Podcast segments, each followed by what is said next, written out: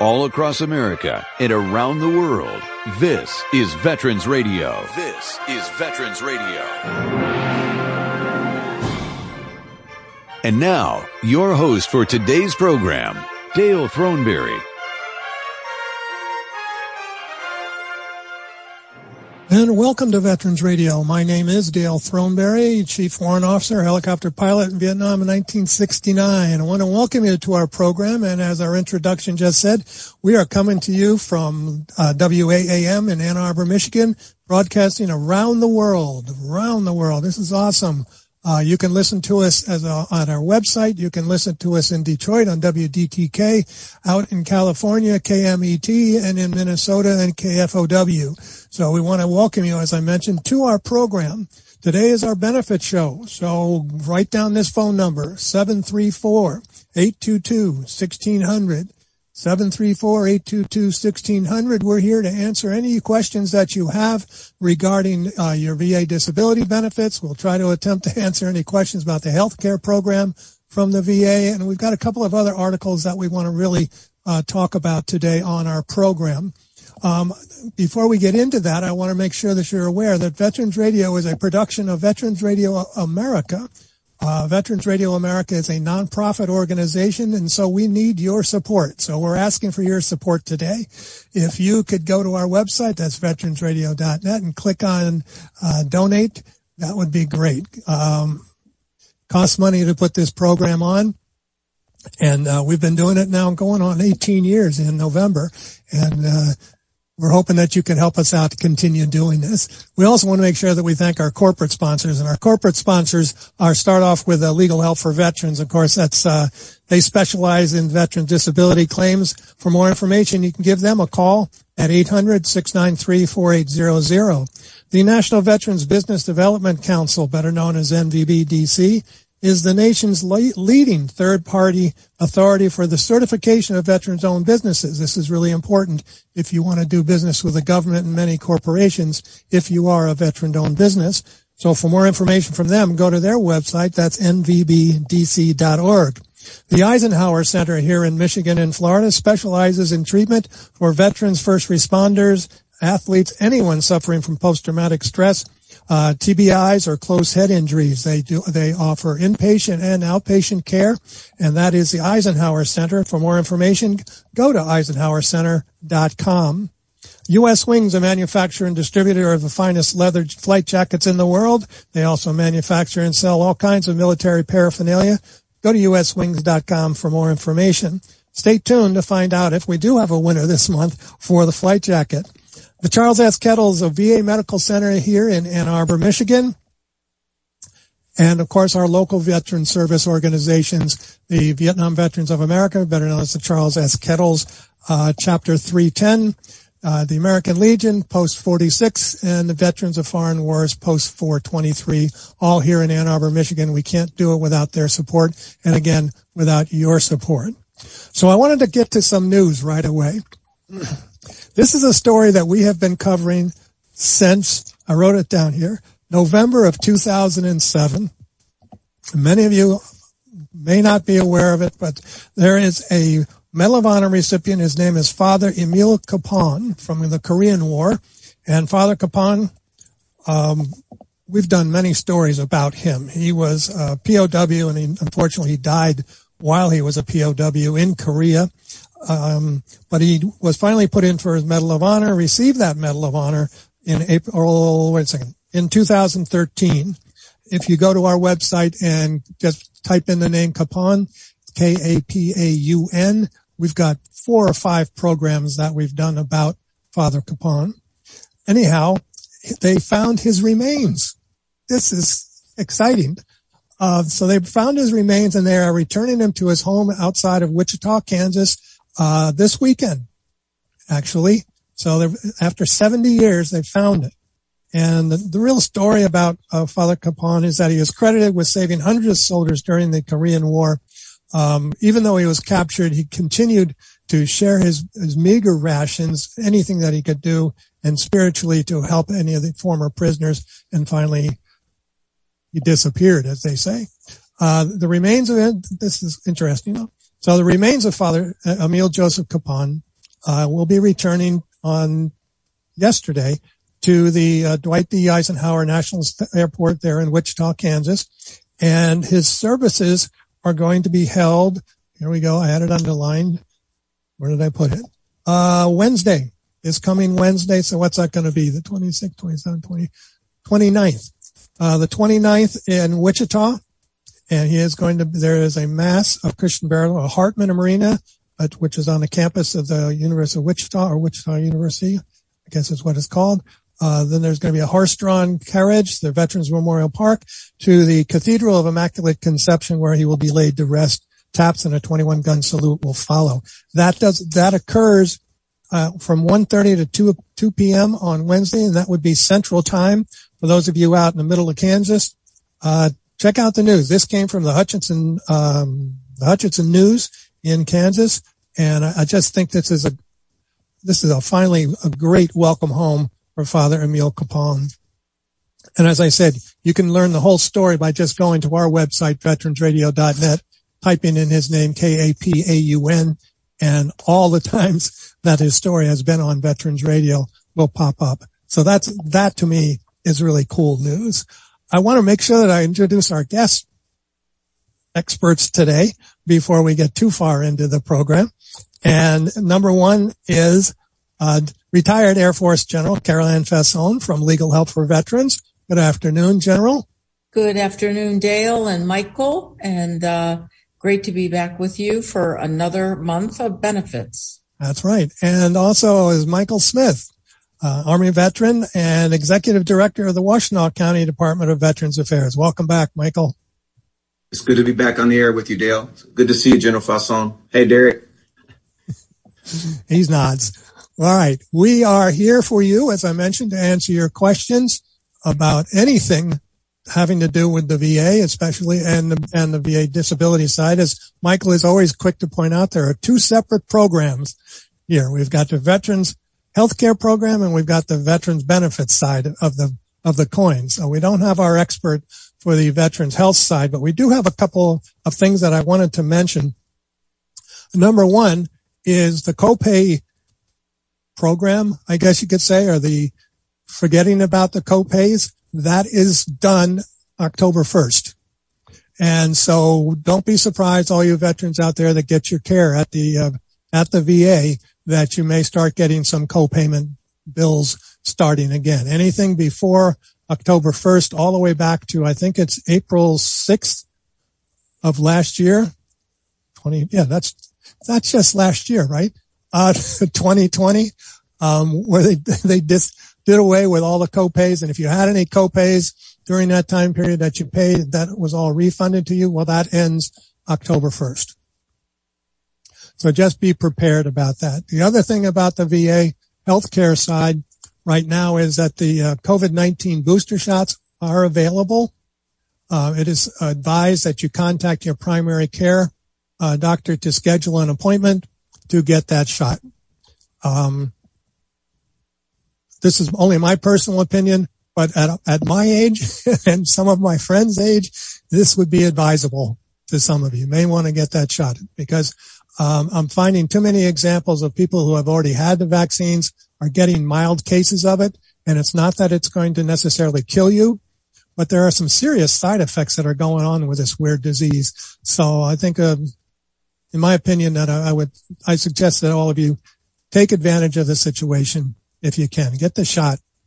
Hey, you know, think of all the shots we've gotten in our lifetime that we were told to get, you know, and they were active ingredients in those shots. This, you know, COVID-19 vaccine doesn't have any, uh, of the actual disease inside of it. So anyway, check with your VA, or even if, you know, if you're out there with your primary care physician, see if you should be one of the ones that would get the booster shot. Um, I'm just encouraging you to do so if you can. Uh, let's see, the copay's return. Uh, let's get right into the, to the benefits thing here. Um, so General Fausone, Michael, I had a question for you. And that, you know, we were talking about the, the mail before we went on the air, we were talking about the delay in the mail. And there was an article in, I think it was Stars and Stripes that said that there's a 250,000 claim backlog right now.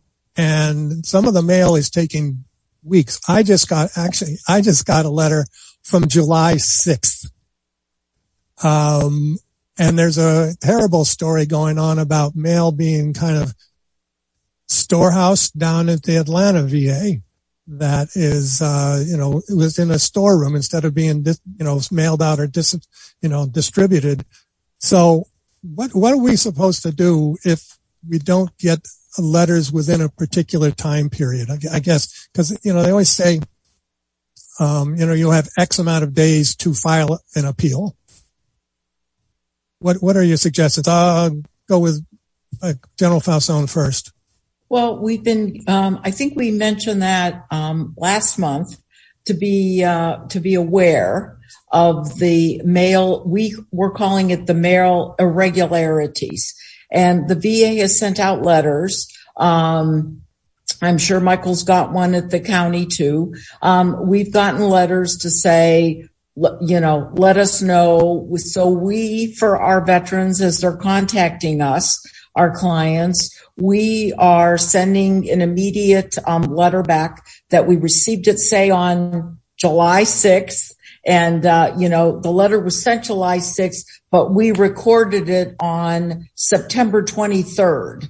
And so we were asking for that period of time back um, to respond, especially if it was a 30 day letter, uh, a 30 day notice. And so that's what we're doing for our um, our clients. But sometimes, and we tell our clients this, um, you know, it says the VA is going to notify us as it notifies um, our veterans. And that sometimes doesn't happen. So please communicate with who's ever helping you develop your claim so that you're both in sync together. Okay. Michael, are you experiencing some of this? Um, so not really. And, and, and so there's a difference in, in, in, in the way that some of us do work and do business. So my staff and I, we have access to the Veterans Benefits Management System, and we're constantly uh, monitoring that for every step in the claims process to include any notification letters. Most times we know before veterans know that there's a letter and we can actually print that letter um, to mitigate any issues that we have with mail. Now, for those veterans who do have problems with mail and they don't have an advocate that has access to VA systems, lots of those letters are also stored in the e-benefits program if they have access to e-benefits and they've created an account. And if they check periodically, uh, they can see uh, letters in there. But as General Fausone already um, mentioned, for those who don't have any of those types of access, the best thing to do is to, yes, to make copy of the postmark on the envelope for when it left the station to be delivered to the veteran.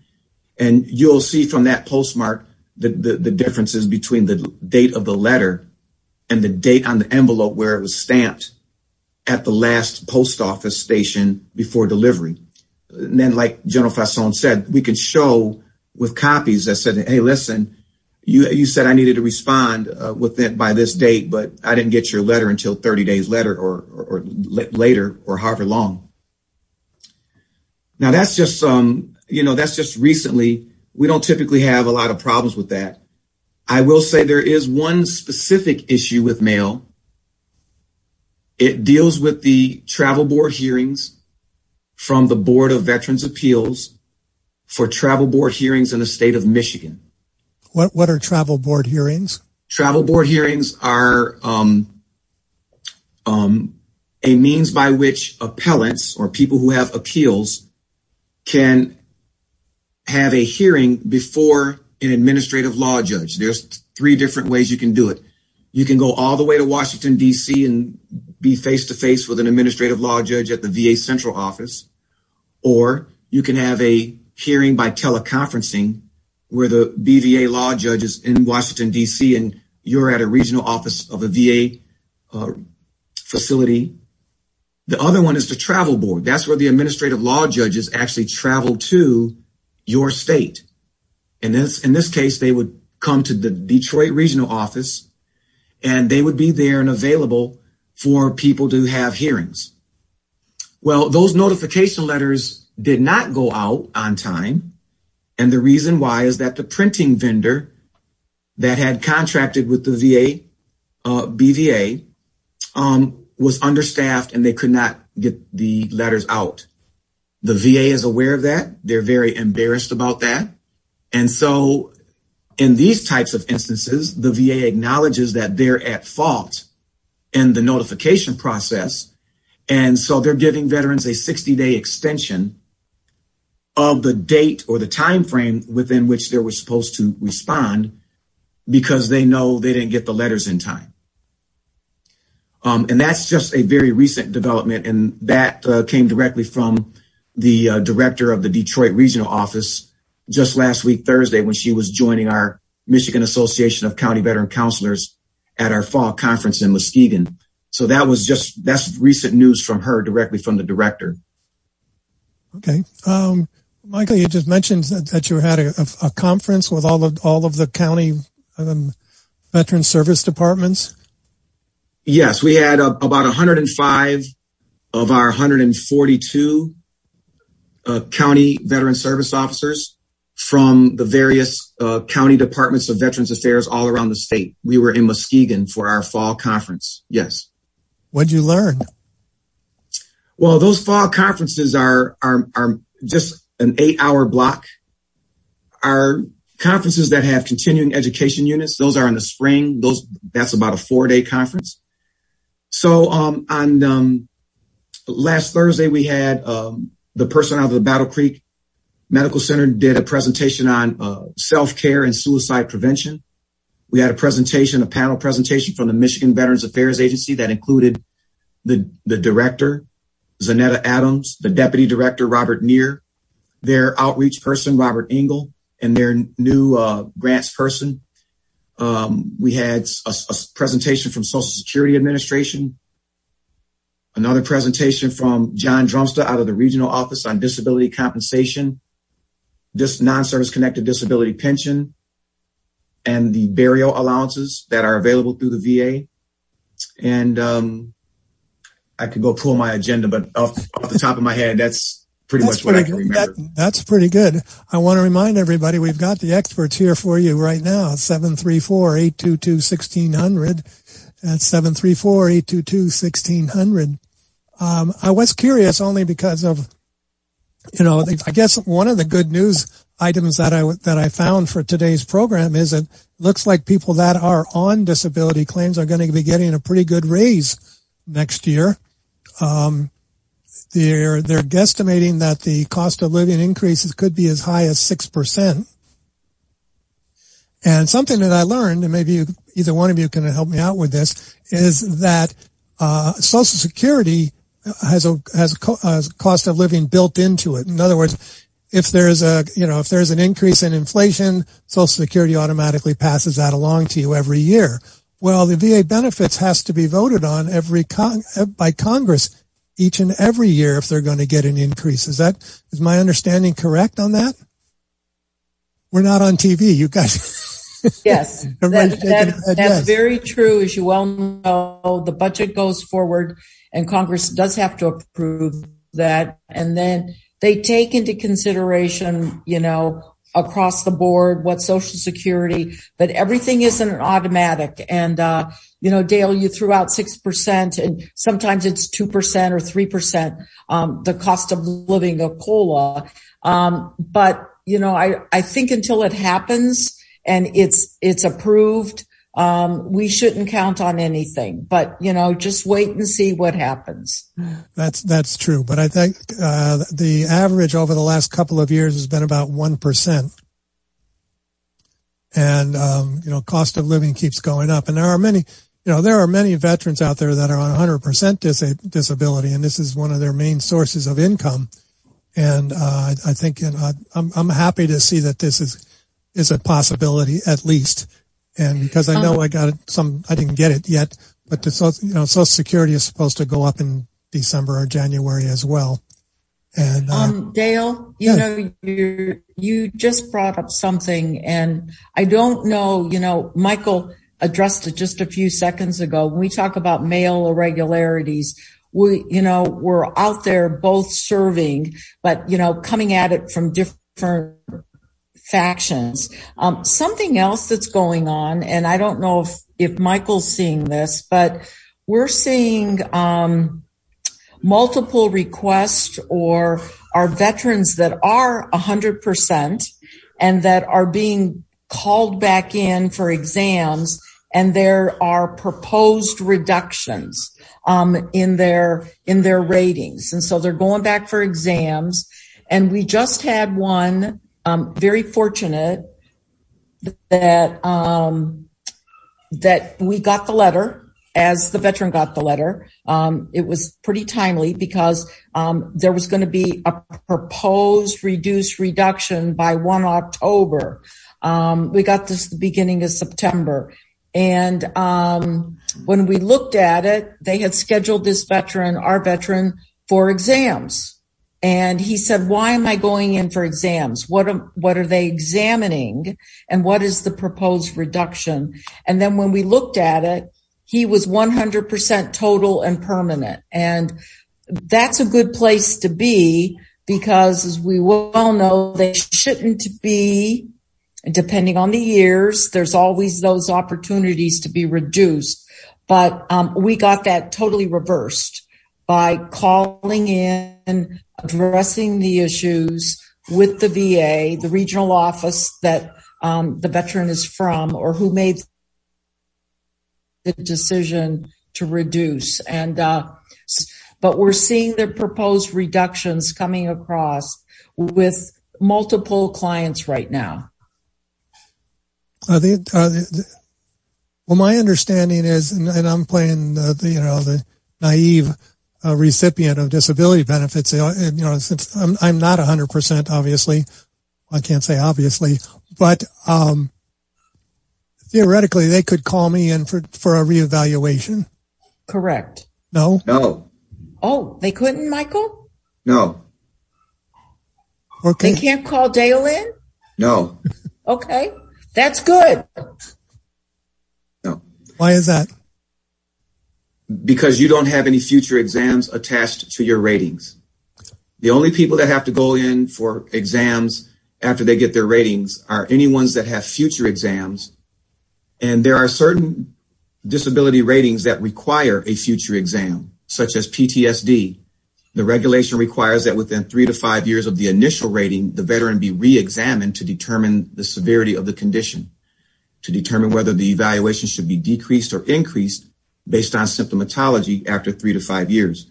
Similarly, traumatic brain injuries are required as well as to have a future examination.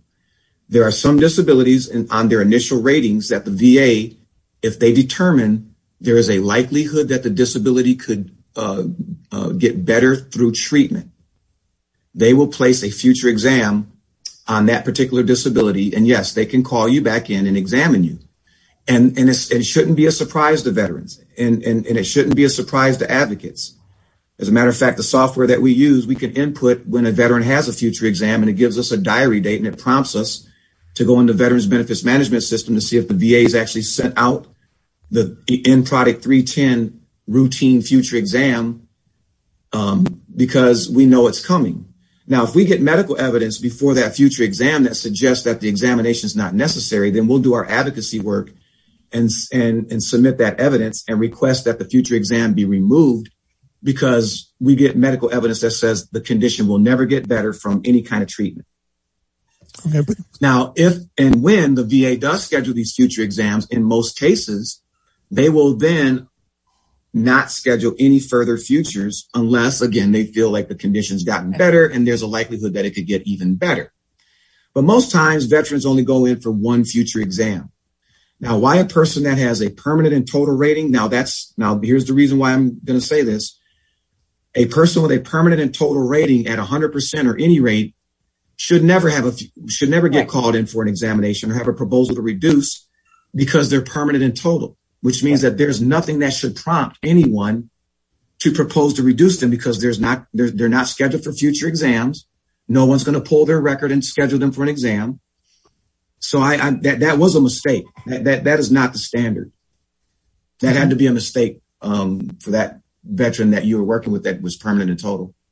I've talked to a, a you know a number of, of friends of mine in, in the local area who have had cancer and you know got a certain disability for that cancer but once they were cured of that cancer then their disability was cut it's not it's not cut it's reduced. And, and that's another thing that advocates need I have to, to watch my language here. Well yeah well that's something that advocates really need to do is that they have to explain to their veterans that there's there's two ratings for cancer 0% and 100% that's it. The 100% rating is always assigned if the condition is active or actively being treated. And then, yes, the VA puts future exams on that veteran's um, disability to determine if the cancer has been resolved or if it's still actively being treated. If it's still actively being treated, they will continue the 100% evaluation. Once it's, eva- it's, it's gone, then there's no disability. And I, I know that's a weird uh, rationale, but the VA's rating schedule says, well, there's no disability causing 100% disability. So they reduce it to their other schedular rating, which is zero. So now what they then have to do and are required to do with all cancer ratings is they have to, they have to, um, rate the veteran on any residual conditions that was related to the treatment of the cancer. I'll give you an example. Prostate cancer, um, if they do a radical prostatectomy, that's going to lead to erectile dysfunction. So the veteran will be service connected secondary to the prostate cancer based on the, uh, or excuse me, secondary service connected for the erectile dysfunction based on the removal of the prostate. Now, when you remove the prostate, it causes urinary dysfunction or, uh, and, um, urinary uh, frequency as well as um, some other voiding dysfunctions. So then the, VA is obligated to rate that veteran on either urinary frequency or voiding dysfunction.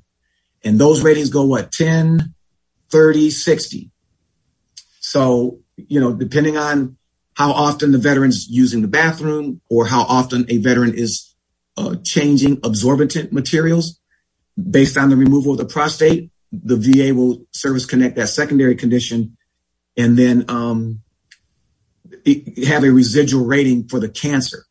Same with, um, I, I had this happen with a person that was treated with lung cancer. Now his lung cancer was permanent and total because it would never, it would, no treatment would cause it to go away. But he was treated with chemotherapy and it led to hearing loss and dementia. And both hearing loss, yes, hearing loss and dementia are secondary medical conditions to chemotherapy treatment. So this veteran was service connected for or his lung cancer, but then at the same time, I got him secondary service connected for his dementia and his hearing loss. So yes, the VA's ratings for cancer are zero and 100. Same, I'll give you another example about when a disability doesn't exist anymore. Say, for instance, a veteran's got a 40% rating on a knee, but then has a knee replacement the VA will take away that 40% rating because that knee that had the 40% rating isn't there anymore. Okay. And the residual for knee replacement is 30% automatic. There's two ratings, 30 and 60.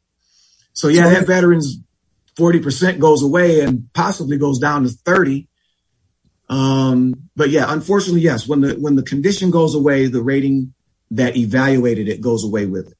No, I, I, understand that. And that, I mean, that makes sense. Although I was a little, you know, we did, um, we did a program a couple of weeks ago on, on alternative post-traumatic stress treatments.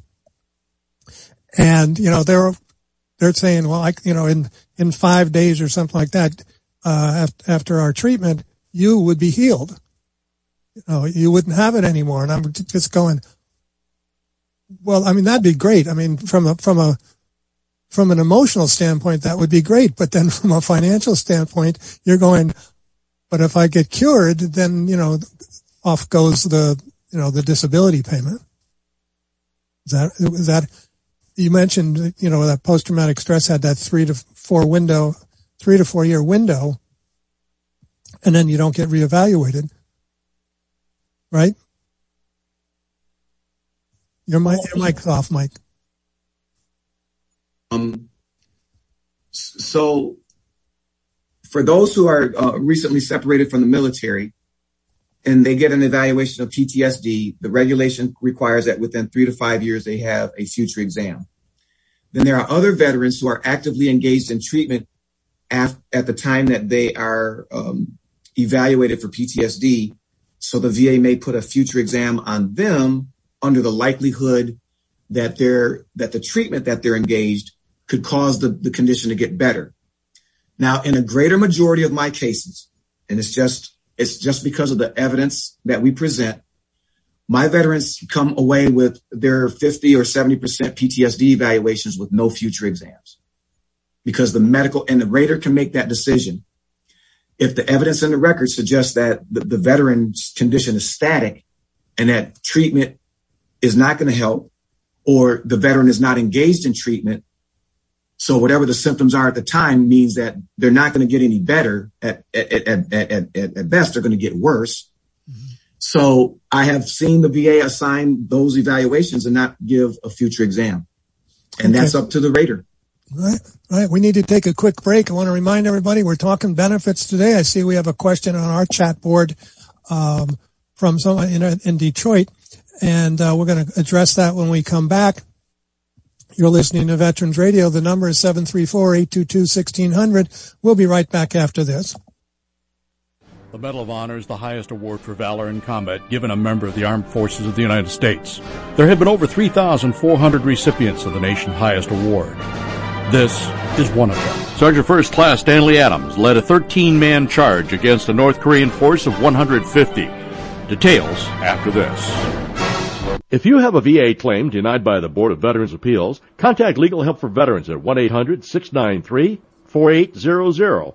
They're experts in handling cases before the U.S. Court of Appeals for Veterans Claims. Their number again, 1-800-693-4800. Adams's platoon, holding an outpost some 200 yards ahead of his company, came under a determined attack by an estimated 250 enemy troops.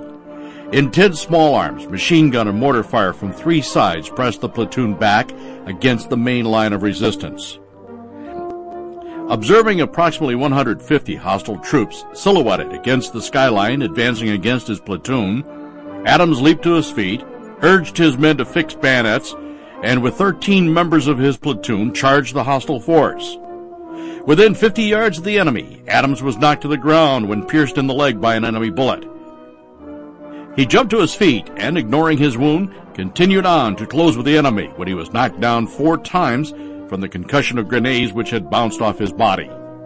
Shouting orders, he charged the enemy positions and engaged them in hand-to-hand combat, where man after man fell before his terrific onslaught with bayonet and rifle butt. After nearly an hour of vicious action, Adams and his comrades routed the fanatical foe, killing over 50 and forcing the remainder to withdraw. Upon receiving orders that his battalion was moving back, he provided cover fire while his men withdrew. Adams so inspired his comrades that the enemy attack was completely thwarted, saving his battalion from possible disaster. The Medal of Honor series is a production of Veterans Radio. Military veterans touch everyone's life. I'm guessing right now you're thinking of a veteran, a close friend, relative. Maybe it's you. Even the toughest of us sometimes need help, but don't know where to turn for support. You don't need special training to help a veteran in your life. Even small actions can make a world of difference. If you know a veteran in crisis, please call the Veterans Crisis Line, 800 273 8255. 800 273 8255. A message from the U.S. Department of Veterans Affairs.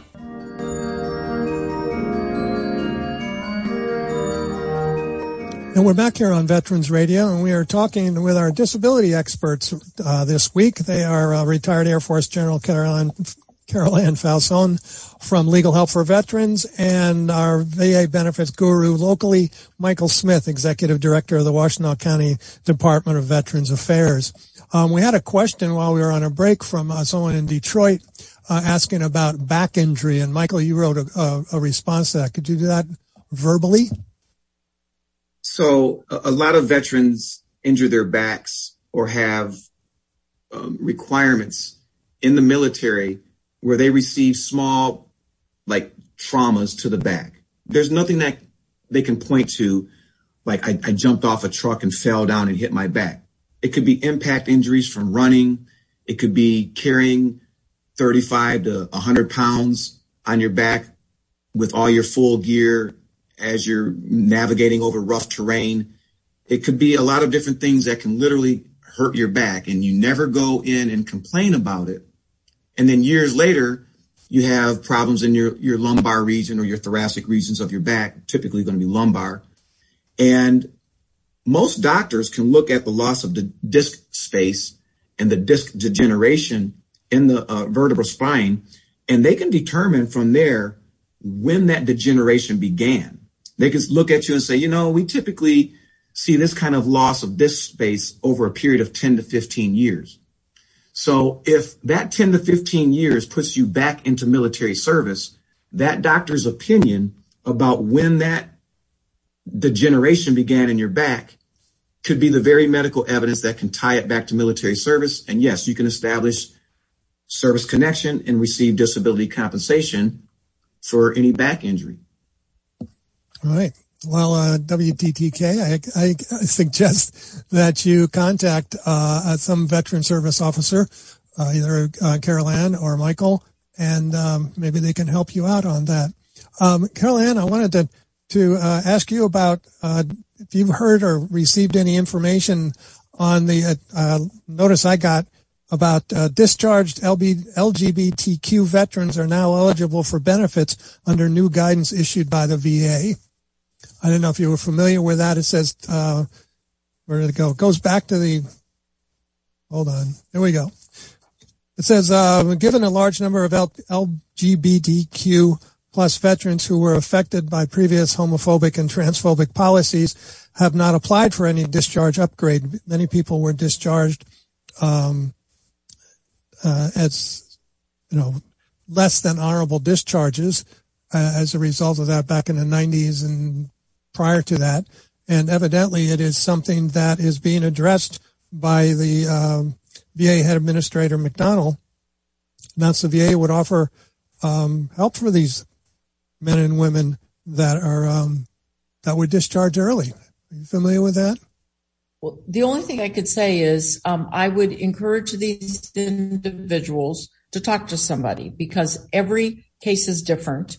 And um, just a blanket statement, I would ask them to come in, see a um, VSO, county counselor, um, give us a call. Uh, we really need to know your story. Um, but yes, uh, there are multiple cases that come in front of us that we can look at your story and um, advise what you should do, um, apply, um, and um, take it from there. I don't know, Michael, if you've had any experience with that so far. Uh, no, it's it's actually relatively new, like within the last two weeks, I believe. So, um, you know, I'm, I'm not real certain about what the what the secretary is going to do about the other than honorable discharges because that has to be addressed by the individual's branches of service. So hopefully that guidance uh, gets to the branches of service.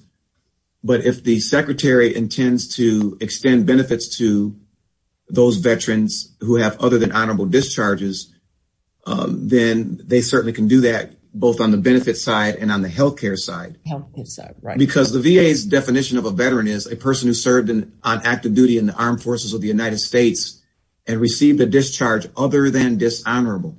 So believe it or not, an other than honorable discharge and a bad conduct ch- discharge are other than dishonorable. So it, could still position people to uh, receive benefits, but under VA regulations on the Veterans Benefits Administration side, they go through a process of what's called an administrative decision to determine if that person's other than honorable discharge or bad conduct discharge should be considered honorable for VA benefit side.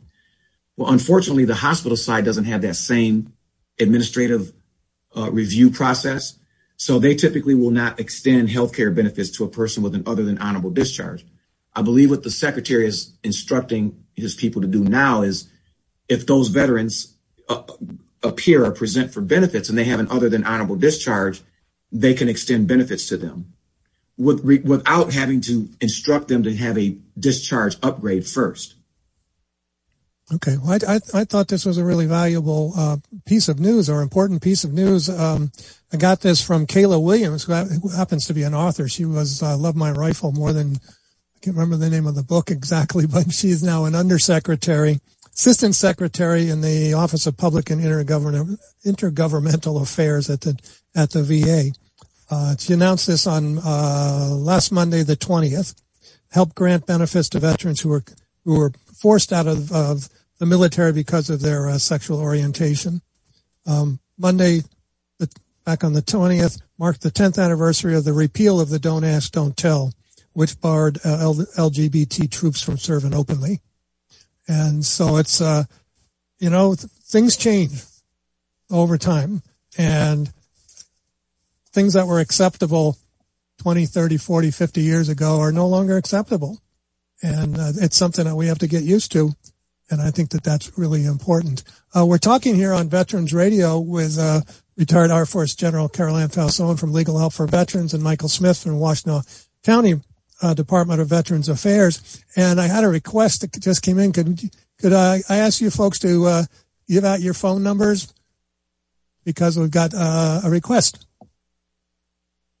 Sure. Um, at Legal Help for Veterans, our number to call is 1 800 693 4800 um, with questions, um, anything we could help you with related to our disability um, opportunities for you.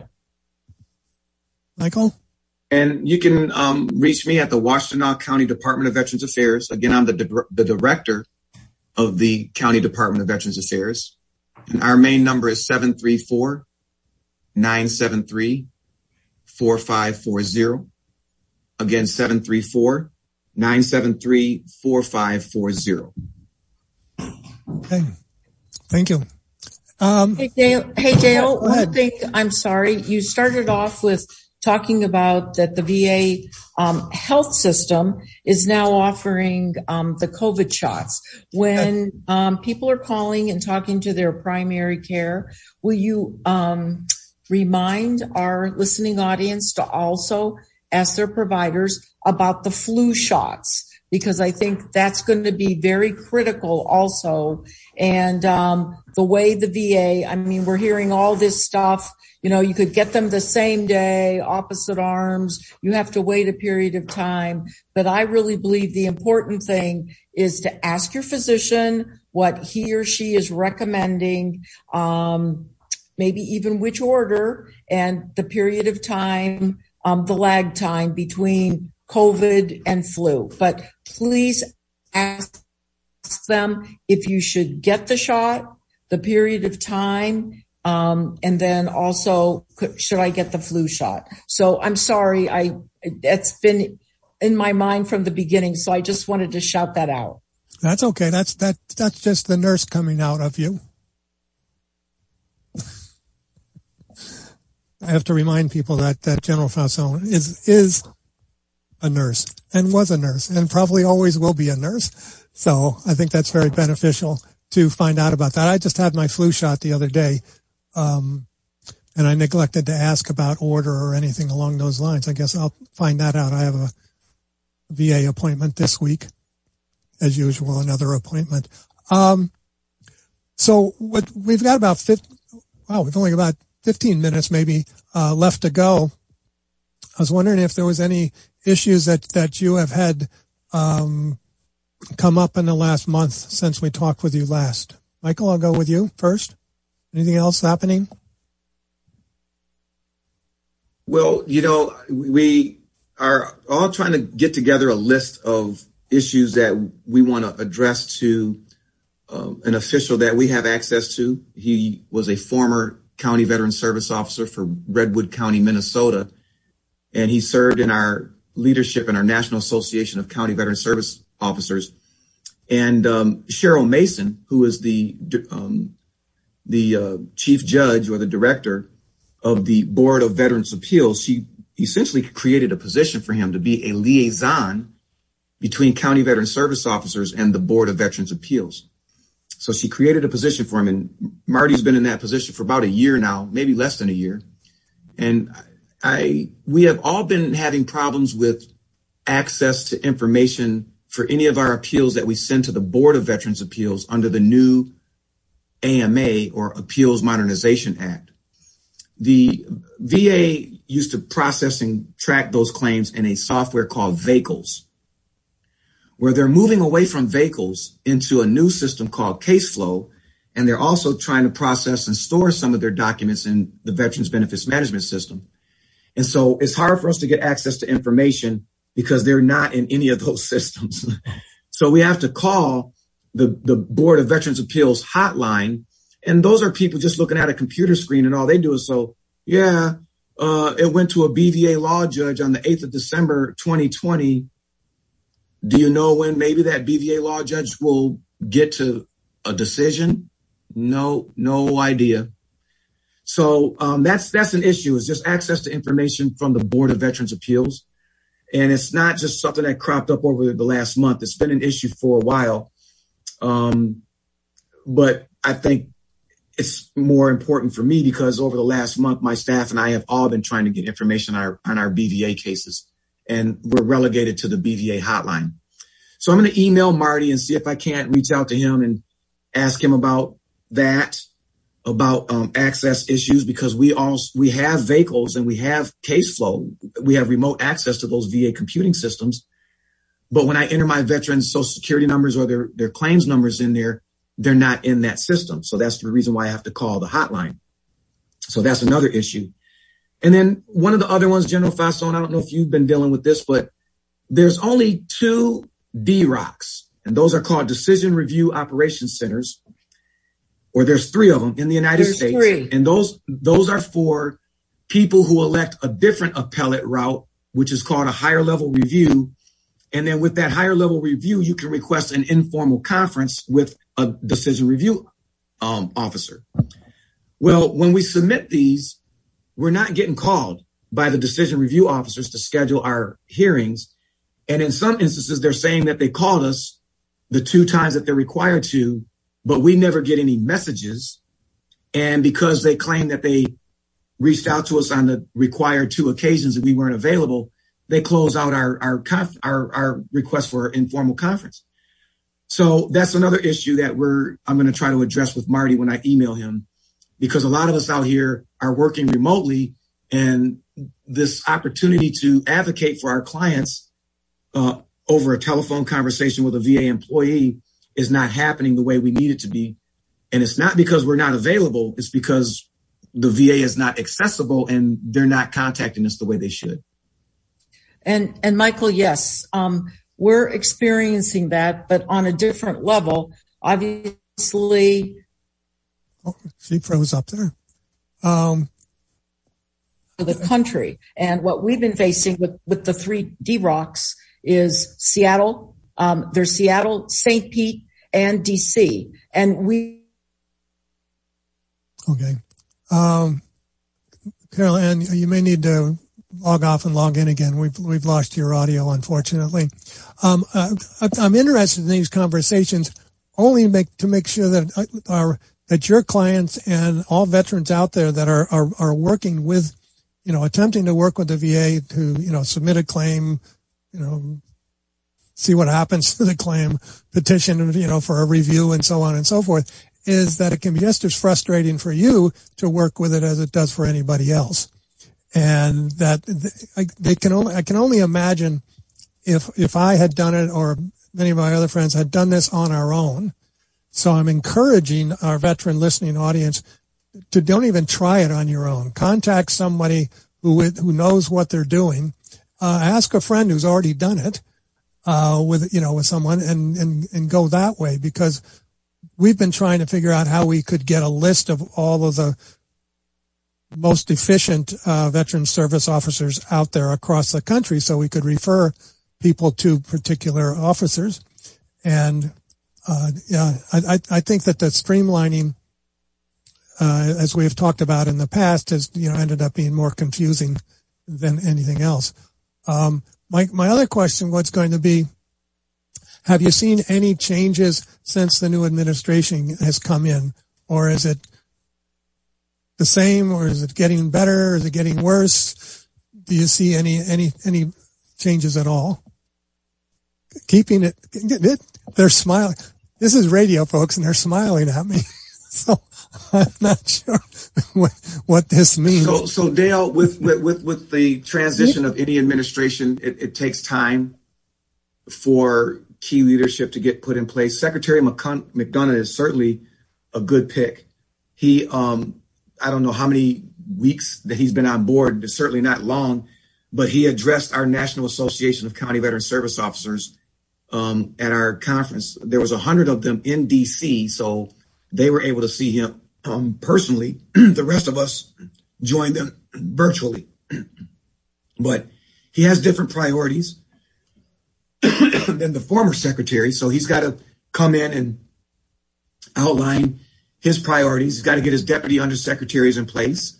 And, um, but now the infrastructure, we always like to call the, the bureaucracy, the fourth branch of government. The bureaucracy is still grinding it out based on the laws and the regulations that govern what they should be doing in their work and and we haven't seen any shifts in policy yet. That will probably come once the new secretary gets on board fully. But right now, in terms of the work, nothing has changed in the work. Okay. General Fausone, anything you've you've observed? No, I you know I think they're trying to address issues, and um, and Michael's correct. You know when the when there is a change in power, it's looking at and evaluating what's present, what they're going to change. You know, um, hopefully, you know, you mentioned um, he will get the credit if there's a nice increase in the disability rating, um, a COLA increase. You know, um, I think we just have to wait and see what happens. There's, you know, there's been just too much that's occurred um, across the world uh, regarding our military. And so um, I would say let's just stay tuned. And we have to keep taking care of our veterans and keep well, doing veterans benefits weekends. Mm-hmm.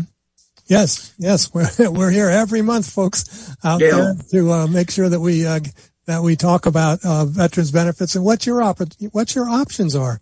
You know, if you think you've been injured uh, while you were in the service, or you you know were exposed to you know in, in any sort of toxins out there that have affected your life, um, you know, th- this is the opportunity for you to ask your questions. You can go, you know, also you can go to uh, some of their websites. I know Legal Help for Veterans has a whole bunch of uh, little short articles about various conditions that you can go to. You can contact Michael, um, but don't don't ignore them. Don't think um, the, the question that comes out always, you know, well, I don't deserve it. Well, you put your life on the line and whatever happened is causing you problems and, and, and expense somewhere down the road. And if this was caused by your uh, military service, then you are certainly entitled to them. You earned them, and uh, I, I, would uh, strongly suggest that you attempt to utilize them as well. Uh, Michael, you had something? We've got about three minutes to go. Okay, I'm just going to real quickly say this. I, know we had uh, someone that emailed us, and reading that, being a survivor of military sexual trauma, uh, the person said that the Army removed, uh, uh she had to have a hysterectomy, suffers from PTSD, severe depression, hypertension, and COPD. Then claims that the VA has denied her. Now, there's so many things that popped out at me during reading that Service connection for the removal of her uterus should come with a special monthly compensation for the loss of use of a creative organ. So I don't understand why the VA would deny that, especially if it happened while she was in the military. Yes, the MST can lead to the PTSD and the removal of the uterus can lead to depression. So there's so many things there that, a, you know, a trained service officer can read that kind of stuff. And the things I'm thinking are either there weren't no medical diagnoses there was a negative opinion against her. Um, someone didn't link the depression to the um, uh, hysterectomy. Um, so sometimes when we as service officers read things like that, we immediately begin to triage what may be missing. So I would encourage that person who wrote in and any of the other listeners, please work with a county veteran service officer, a state veteran service officer, or a veteran service officer or a department service officer with any of the veteran service organizations. We are all trained and accredited by the VA to know their laws and their rules and their forms and their processes and procedures so that we can be your best advocates and make sure that your claims are successful. Thank you. Uh, so we, we obviously, oh, we only have a minute to go. Wow. All right. Well, this went rather quickly. So, uh, last words, General Fausone, go. Just thank you, everybody. And I thank our veterans again over and over. Please, um, write us. Um, if you're out there, you shouldn't do it alone. We want to thank you for your service. We're there to help you. Okay. Thank you. Michael, last words? Um, just one of the things that I want to uh, remind folks is that the Washtenaw County Department of Veterans Affairs has their Veterans Relief Fund. We help people with all kinds of financial relief. The Michigan Veterans Affairs Agency has the newly created County Veterans County Veteran Service Fund grant that has, we're in the third fiscal year of that. Uh, oh, Zanetta Adams, the director, was there gotta, at our conference, and they have money for counties. I have to cut you off. Thank you for listening. You are dismissed.